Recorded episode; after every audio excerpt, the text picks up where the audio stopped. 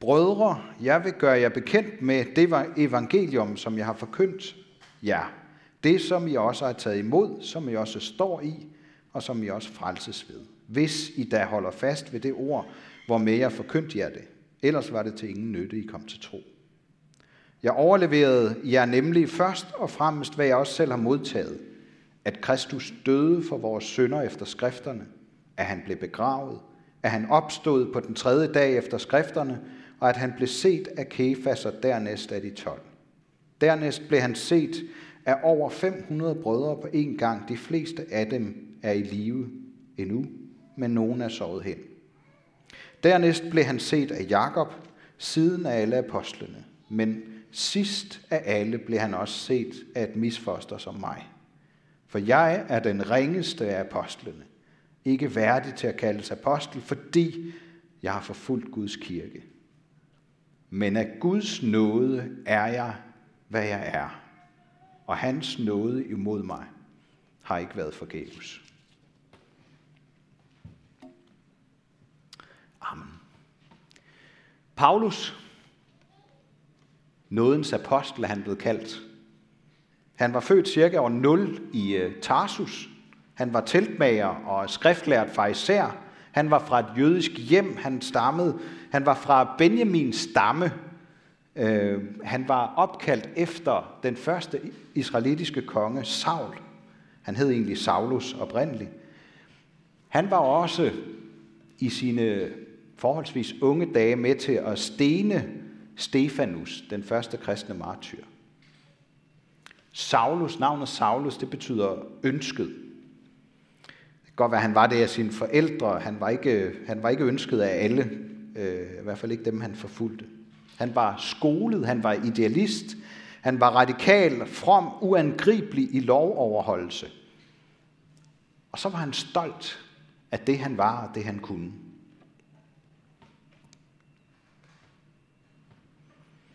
Så møder han Jesus, mens han er på vej til byen Damaskus, for, fordi han har fået tilladelse fra det jødiske råd til at fængsle nogle af de kristne der, fordi de tillader sig at fortælle om Jesus fra Nazareth i de jødiske synagoger. Og mens han rejser afsted der, så kommer der et kraftigt lys, som vælter ham omkuld, får ham til at falde ned på jorden. Og så er der en, der taler til ham, og han finder ud af, at det er Jesus. Ham, som han forfølger, fordi han forfølger de kristne. Og så sker der det, at Paulus er blind. Der er fuldstændig sort for hans øjne i flere dage, og han bliver ført af dem af sit rejsefølge. Der er nogen, der er nødt til at, at følge ham, øh, så han ikke støder ind i noget. Og han kommer så øh, til øh, øh byen, hvor han var på vej til, og så er der en, øh, en af de kristne, som bliver sendt hen til ham for at, øh, at lægge sin lægende hånd på ham, sådan så han kan komme til at se igen. Og så bliver Paulus øjne åbnet, og han bliver døbt. Men det stopper slet ikke der, fordi Paulus er jo stadigvæk den, jeg begyndte med at fortælle jer om. Og det er han også i alle de kristnes øjne. Så han er ikke velkommen nogen som helst steder. Ingen steder i synagoger eller menigheder er han velkommen. I synagogerne der er han en forræder. Og hos de kristne, der er de bange for, at han vil tage dem til fange og gøre dem ondt. Men så er der en, der hedder Barnabas, en af de kristne, som følges med ham og lukker ham ind i de kristne kredse. Og det har, det har nok taget et pænt stykke tid. Det er jo ikke bare sådan lige over natten. Det har taget noget tid. Og jeg har bare lyst til, at vi lige skal tænke lidt over sådan en Barnabas-type, som var god til og havde tålmodighed til at vente på, at Paulus kunne komme ind og blive en del af de kristnes fællesskab. Tænk, hvis vi i dag i højere grad blev sådan nogle Barnabas-kristne, der lukker nogen ind i kirken. Det kunne være fantastisk. Det er sådan, at Paulus møder Jesus åbenbaringen der på vej til Damaskus cirka år 30. Så han er omkring 30 år gammel eller sådan noget. Øhm, og så hører vi ikke så meget om, hvad der sker i Paulus liv før, i hvert fald mindst 10 år senere. Så man kan godt have den der fornemmelse af, at han styrtede ud og fortalte om sin omvendelse og alt, hvad der var sket osv. lige med det samme, men han havde altså nogle stille forberedelsesår. Så den ivrighed og passion, som man kan møde hos Paulus i hans breve, den, den er, det er altså en moden ivrighed for at fortælle om, hvad Jesus havde betydet for ham. Så skal jeg lige øh, øh, hurtigt her fortælle jer en halv livsrejse om Paulus, der tager rundt i hele verden. Han har Antiochia som sådan en hjemmebase. Der er han sammen med Barnabas. Det er også derfra, han samler en pengegave ind til de kristne i Jerusalem, som han afleverer i år 44, fordi der er sultkatastrofe der. Og så tager han Johannes Markus med sig tilbage. Det er ham, der efter øh, stor sandsynlighed har skrevet øh, Markus evangeliet. Så er han på sin første missionsrejse fra 45 til 47 eller sådan noget. Det er ikke bare noget, jeg finder på det her. I kan selv læse efter i Apostlenes Gerninger, der står det hele. Den tager han på med Barnabas til Kybon og til Tyrkiet. Det er jo dejlige steder at tage hen. Først så tager han til synagogerne, og senere ud til hedningerne. Det, det er den måde, han gør det på. Han mødes i synagogerne og så videre til hedningerne. Det er også i Antiochia, at man i Apostelgerninger kapitel 15 kan læse om apostelmødet. Alle apostlene mødes. Peter og Paulus, de er oppe og diskuterer over, om evangeliet kun er til jøderne, eller om hedningerne også kan være med. Altså, skal de konvertere til jødedommen, eller kan hedningerne også have menigheder for sig selv på den måde? Og den diskussion vinder Paulus, så der også bliver rene hedninge menigheder, hvor der ikke nødvendigvis er så mange øh, øh, Jesus-troende jøder med. Så tager han på sin anden rejse til Grækenland, Athen, hvor han blandt andet er på Areopagos, hvor han fortæller om den ukendte Gud og fortæller, at der findes en Gud, som alle mennesker dybest set længes efter. Så sender han øh, Timotius til Thessalonika, og så samles de alle sammen i Korinth, så tager de hjem via Efesos og Jerusalem og Antiochia. Det må I selv undersøge og læse lidt mere om. Det springer vi hurtigt over her. Men den tredje rejse skal vi også have med. Der møder Paulus modstand. På sine første rejser, der er der glæde og jubelsen overvejende. Der er folk begejstrede for ham der Paulus, der blev omvendt, som var imod de kristne, og så var han pludselig for og sådan nogle ting. Men på den anden, eller her på den tredje rejse, der, der sker der det, at han møder modstand i menigheden i Korinth og i Efesos, og han bliver til sidst taget til fange. Fordi han tror på Jesus, fordi han forkynder evangeliet. Og den fjerde rejse, Paulus er på, det er altså som fange. Så der bestemmer han ikke selv, hvor han skal tage hen. Der møder han konger og store ledere. Felix, kong Agrippa, som er kendt for at sige til Paulus, der mangler kun lidt, for at du får mig overbevist om at tro på den Gud, du tror på. Så kommer han ud og sejle på Middelhavet i stormvejr, og skibet forliser og strander på Malta – hvor, hvor de øh, mod alle odds, fordi Paulus beder om Guds hjælp, bliver reddet øh, og overlever alle sammen på skibet der. Lige indtil Paulus kommer ind på strandbredden og bliver bidt af en giftig slange. Øh, men han bliver helbredt for det, og øh, den dag i dag findes der ikke farlige giftige slanger på Malta. Og til sidst kommer Paulus til Rom, og dør sådan i år 66-67.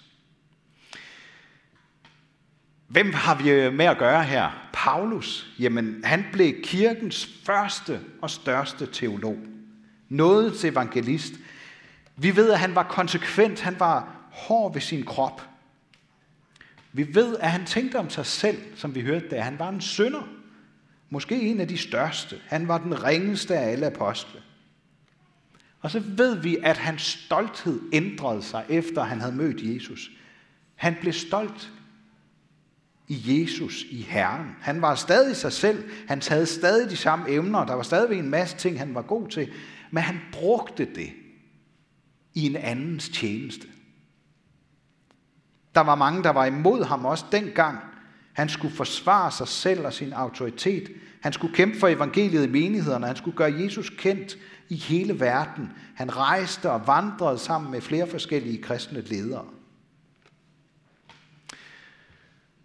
Og jeg ved ikke, hvad I sidder og tænker nu, her midt i sådan en, øh, en lille bibeltime.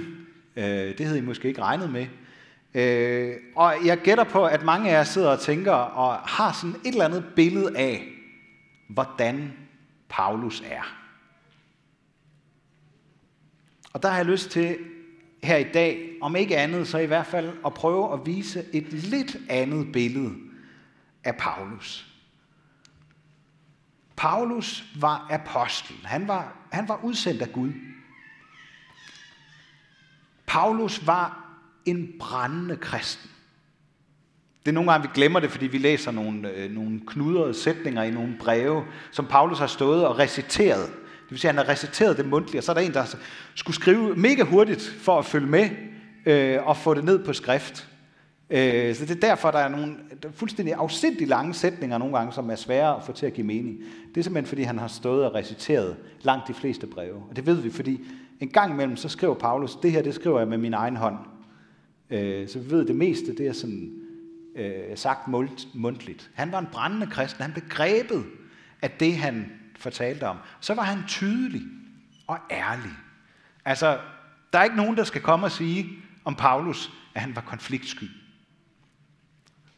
Og Gud skal lov for det. Fordi ellers så var der mange ting, vi ikke vidste noget som helst om, som Paulus ikke havde blandet sig i i andre menneskers liv og i menighedernes liv.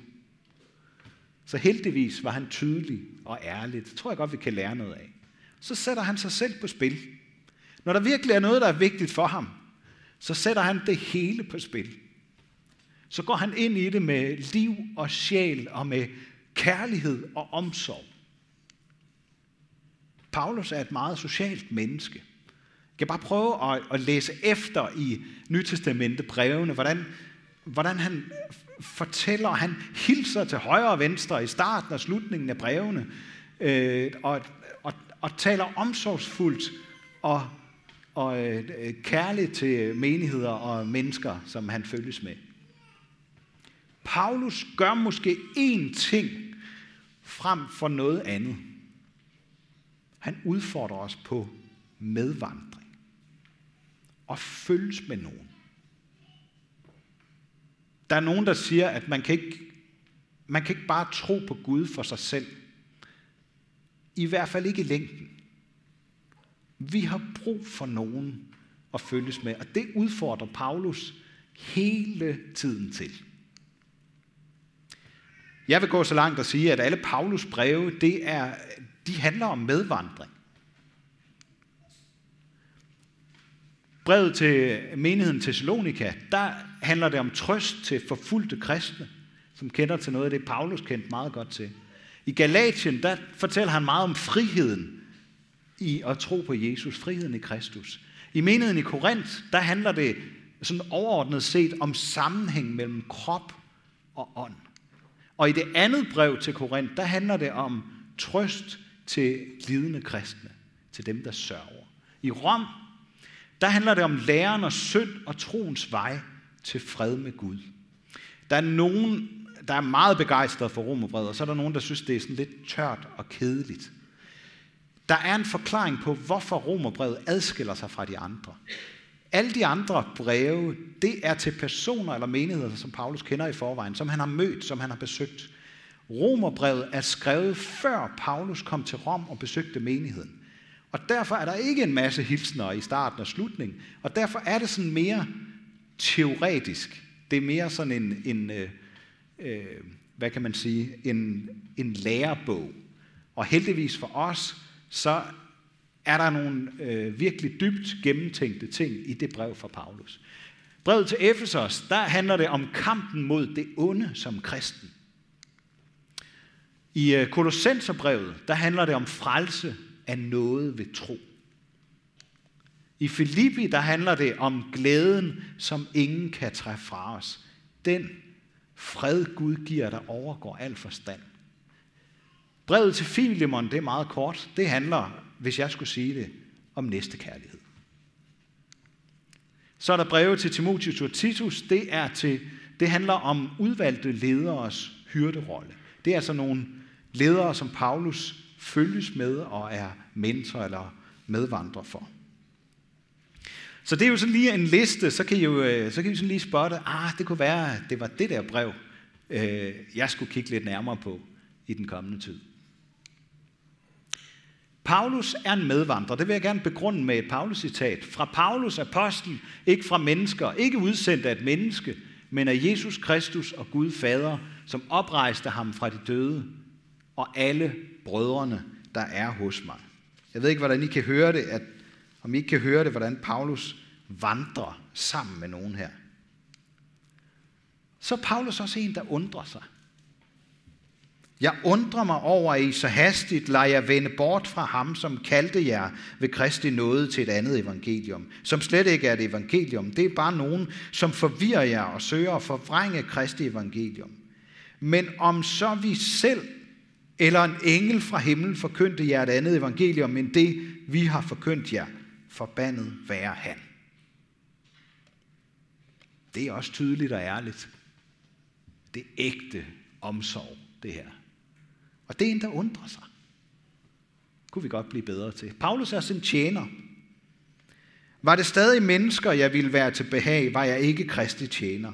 For jeg gør jer bekendt med brødre, at det evangelium, som er blevet forkyndt af mig, ikke er menneskeværk. Jeg har heller ikke modtaget eller lært det af et menneske, men ved en åbenbaring af Jesus Kristus. Så er Paulus et levende menneske. Han siger sådan her, for jeg er ved loven, død for loven, for at leve for Gud. Jeg er korsfæstet med Kristus. Jeg lever ikke mere selv, men Kristus lever i mig, og mit liv på jorden lever jeg i troen på Guds søn, der elskede mig og gav sig selv hen for mig. Jeg håber, de her glimt af Paulus kan give et lidt andet billede af, hvem vi har med at gøre. Og nu er tanken, at vi lige skal have en lille pause og snakke lidt sammen. Og det er selvfølgelig sådan, at det, ja, det kunne være fint, sådan at alle, der har lyst til at snakke med nogen, får en mulighed for det. Der er selvfølgelig også, øh, man har selvfølgelig også lov til at sidde og tænke lidt selv, hvis man, hvis man hellere vil det. Spørgsmålene lyder sådan her. Hvad kendetegner dig? Kæmper du for noget? Eller hvad vil du gerne kæmpe for? Hvem vandrer du sammen med? Og hvem får lov til og udfordre dig. I er selvfølgelig også velkommen til at tage de her spørgsmål med jer hjem og tænke lidt mere over dem. Øh, jeg synes faktisk, de, de er ret godt stillet. Øh, min søn Anton, han sagde i, i går aftes, så, så vi sad ved, ved aftensmaden, øh, og jeg fortalte lidt om, hvad der skulle ske i morgen, og advarede dem om, at det blev en lang prædiken. Så sagde han, genial far, du, du får den bare til at snakke, og så, så er det meget nemmere for dig. Så skal du forberede noget mindre. Så det er altså det, I bliver udsat for. Øhm, hvis I kender mig, så ved I, så det er nok en større udfordring at begrænse mig en... Øh, ja. Men værsgo og snak om det her. I er også velkommen til lige at gå ned og tage noget kaffe eller noget vand eller et eller andet, fordi der er lidt lummert herinde. Værsgo og snak. Ja, nu, øh, nu vil jeg simpelthen fortsætte mit, øh, mit forsøg på at øh, få jer til at få øjnene op for, hvor øh, genial Paulus er. Jeg har lyst til at sige lidt om øh, kaffekoppens evangelium. Passer jo meget godt. Nogle af jer sidder med en kaffekop i hånden. Måske er der nogen, der undrer lidt over det. Jeg vil godt prøve at forklare. Øhm, Paulus beskriver sig selv i 2. Korintherbrev som som et lærkar. Og vi hørte også lige, at han beskrev sig selv som et misfoster i 1. Korintherbrev. Og det har jeg sådan, øh, det har jeg prøvet at oversætte lidt til et sprog, vi forstår. Måske beskriver øh, Paulus sig som sådan en kaffekop. Men sidst af alle blev Kristus også set af en misfoster som mig, for jeg er den ringeste af apostlene, ikke værdig til at kaldes apostel, fordi jeg har forfulgt Guds kirke. Men af Guds nåde er jeg, hvad jeg er, og hans nåde imod mig har ikke været forgæves. Jeg har tænkt på det med Paulus, det er måske lidt ligesom med kaffe, altså som når man ikke kan lide kaffe. Så er det fordi, øh, ja, og med Paulus, så er det måske fordi, at man ikke kender ham. Man forstår ham ikke. Fatter ikke, hvad det skal til for. Hvorfor han selv og så andre er så begejstrede og passionerede, når de fortæller om evangeliet og om Paulus. Sådan er der også nogen, der ikke kan lide kaffe, der kan have det med os kaffedrikkere. Man skal lære at elske ham og det evangelium, han kommer med om Jesus Kristus. Så er der også det med kaffe, at det kan, det kan holde os vågne. Og det forsøger Paulus også at sige, når Gud har elsket os, så skylder vi os og indret vores liv efter det, så vi ærer ham, der har tilgivet os alt og givet os det hele. Det er tid til at stå op, siger han på et tidspunkt, fordi frelsens dag er kommet nærmere. Så er der også det ved en kaffekop, at man er nødt til at holde fast i den. Ellers så spilder man. Ellers så kommer man til at brænde nogen med det. Sådan er det også med evangeliet. Brødre, jeg vil gøre jer bekendt med det evangelium, som jeg har forkyndt jer. Det, som I også har taget imod, som I også står i, og som I også frelses ved. Hvis I da holder fast ved det ord, hvormed jeg forkyndte jer det. Ellers var det til ingen nytte, I kom til tro. Under krigen har jeg lavet mig fortælle, jeg har også set på film og sådan noget, der drak man ikke øh, rigtig kaffe, der var det kaffeerstatning. I dag kan man også få et hav af forskellige kvaliteter af kaffe. Og det er altså ikke helt lige meget, hvad det er, vi hælder i os. Hvilke ord og gode budskaber vi fylder os med. Det vender Paulus tilbage til igen og igen i sine breve. Det skal være den ægte vare, som han står for sammen med de andre apostle, der kaldede og udsendte af Jesus. Og derfor er vi nødt til at tjekke og kende smagen af det sande evangelium, så vi kan få os en god kop fuld omsorgsfulde ord med formaning og opmundring hver dag og hver uge.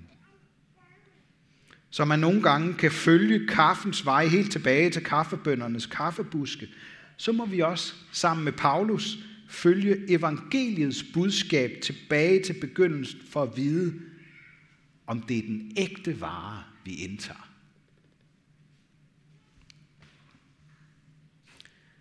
Jeg overleverede jer nemlig først og fremmest, hvad jeg også selv har modtaget.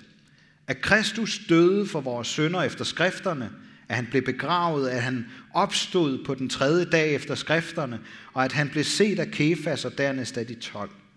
Dernæst blev han set af over 500 brødre på en gang, og de fleste af dem er endnu i live, men nogen er sovet hen. Dernæst blev han set af Jakob siden af alle apostlene, men sidst af alle blev han også set af mig. Jeg lægger mærke til en lille detalje. Han blev set over 500 brødre på en gang. Så står der, at de fleste af dem er endnu i live, men nogen er sovet hen. Altså, nogen lever, nogen er døde. Det er sådan noget, der i teologkredse er et godt argument for, at det er et ægte Paulusbrev, vi har her. Fordi hvem ville skrive det, hvis man skrev brevet langt senere og lod som om det var Paulus, bare lige skrev, det er Paulus, der har skrevet det her. Altså, at, at folk kunne gå ud og tjekke, jamen, de lever, de lever ikke længere. Så det er sådan et, et, et lille bevis for, at vi har med den ægte vare at gøre her. Når vi læser Paulus budskab i brevene om hans liv i apostlenes gerninger, så er vi tilbage, kunne man sige, ved de oprindelige kaffebuske. Så hører vi på dem, der så Jesus som levende opstået. Kaffekoppens evangelium, det handler også om at få en ny chance. For nogle af os, der er den første kop kaffe om morgenen en påmindelse om, at Guds nåde er ny hver morgen. Så tror jeg, der er nogen af jer, der har det. Sådan vil Paulus have os alle til at drikke af Guds nåde og tilgivelse hver morgen. Og mærke, hvordan det gør os godt. Ikke bare i kroppen, men helt ind i vores indre. Hvordan det kan være med til at forvandle vores dag og hvordan vi ser på den. Og så har kaffekoppen også det befriende over sig, at den giver os nogle minutter, hvor vi ikke behøver at gøre noget andet. Det er en af de gode grunde til, at vi har kaffe her til gudstjenesterne. For med en kop kaffe i hånden, så udretter man ikke noget særligt. Det kan komme til at se helt tåbeligt ud, hvis vi forsøger at nyde en kop kaffe, og så arbejde videre samtidig. Men man snakker godt med en kop kaffe i hånden. Det kan minde os om, at nåden skal vi tage imod i tro. Det kan vi ikke øh, arbejde os frem til. Kaffekoppen kalder på en pause og giver os en chance for at tænke os om eller få en god snak, så vi ligesom Paulus opfordrer os til, forkynder evangeliet i tide og utide. Hvert øjeblik er gunstigt. Drik kaffe og fortæl om Jesus i tide og utide. For noget, der er prædiket i utide, kan også blive hørt i tide. Hun bliver aldrig kristen. Han kommer aldrig til at forandre sit liv. De opdager nok aldrig, hvor godt det er at følges med Jesus. Sådan kan vi tænke. Men det ved vi ikke noget om.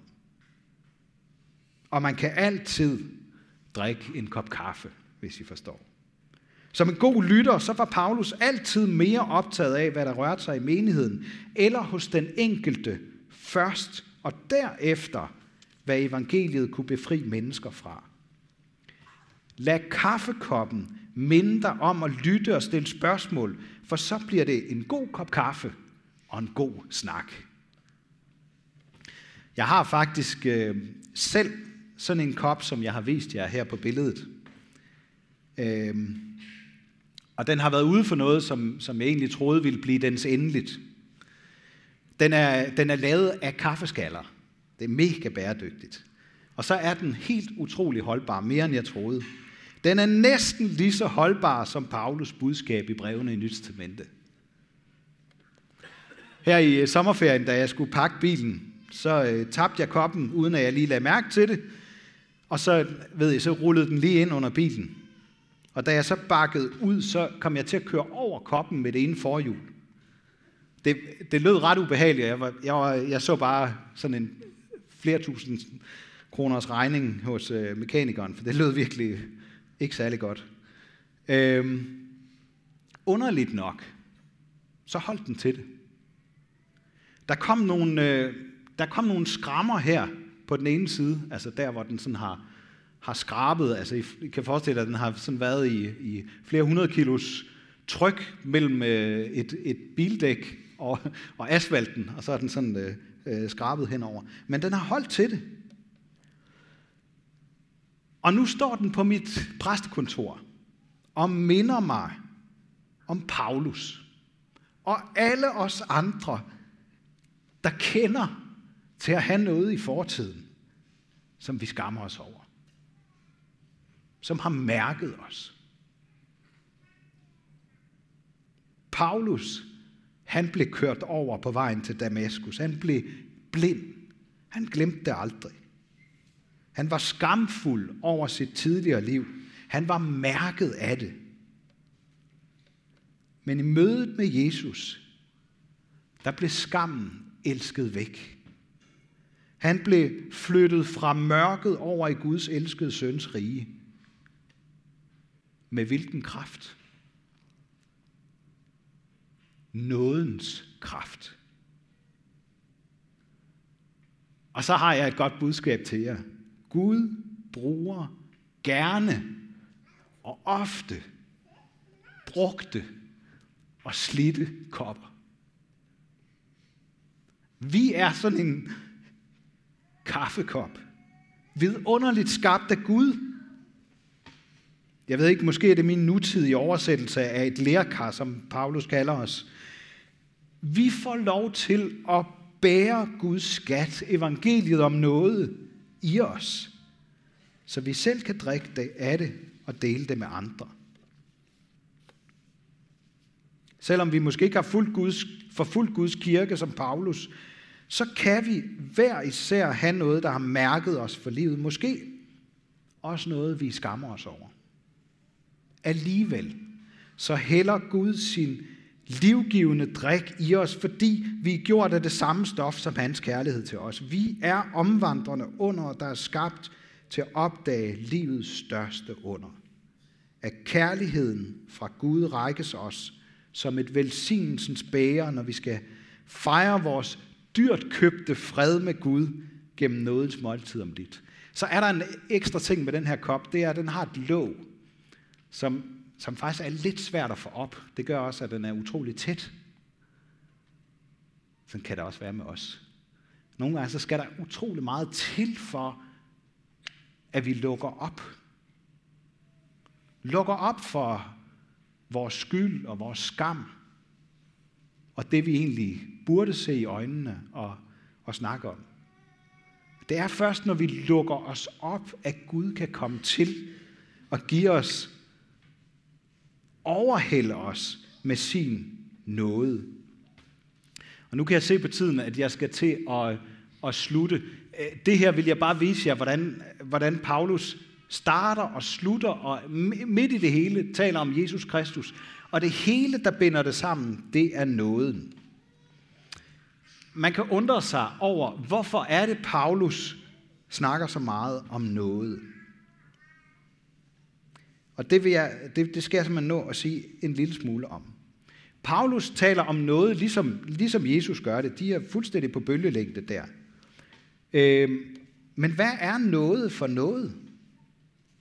Det er jo ikke noget, vi kan vide. Det er ikke noget, vi kan regne os frem til. Det er ikke noget, vi kan tage som en selvfølge. Det er altid overraskende. Det er altid afslørende.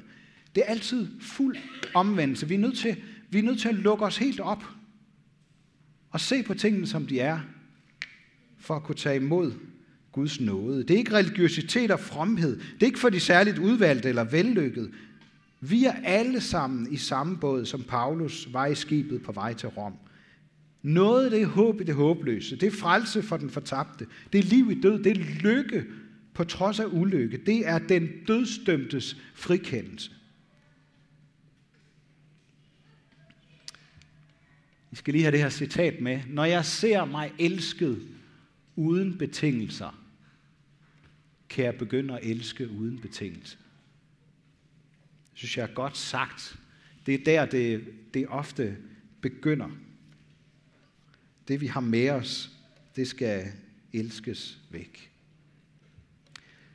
Så læste jeg på et tidspunkt, at Leif Andersen har sagt, at vi skal, at noget det er at lune sig i Guds smil. Det vil jeg gerne slutte med. Jeg vil vise jer det her billede af en, sådan en keramikplatte, som, som min ældste datter har lavet her i foråret, da hun var på Børkop Højskole. Og de stod en hel masse øh, uden for, øh, eller da de skulle åbne ovnen, når den skulle brændes og videre, og håbede og kæmpede og bad til, at øh, den ville overleve det. Det gjorde den altså ikke. Den gik i stykker. Til gengæld så er den så er den kommet her til jer i dag, og det er den lige præcis, fordi den er gået i stykker. Jeg ved ikke, hvad I tænker om det der med at lune sig i Guds smil. Guds smil, er det sådan et glansbillede? Er det sådan en overdrevet, glad person, der bare øh, ikke er til at holde ud? Er bare alt for perfekt? Som ikke er til at holde ud og være i stue med, fordi man føler sig underlegen på den ubehagelige måde. Nej. Det der, det minder mere om, om Guds ansigt. Gud er gået i stykker. Han er gået midt over. Guds søn var i ilden og tog skade af det. Han blev sømmet op på et kors. Gud mistede sin øjesten. Han mistede sig selv. Han gik midt over af kærlighed til os, for at kunne vise os noget.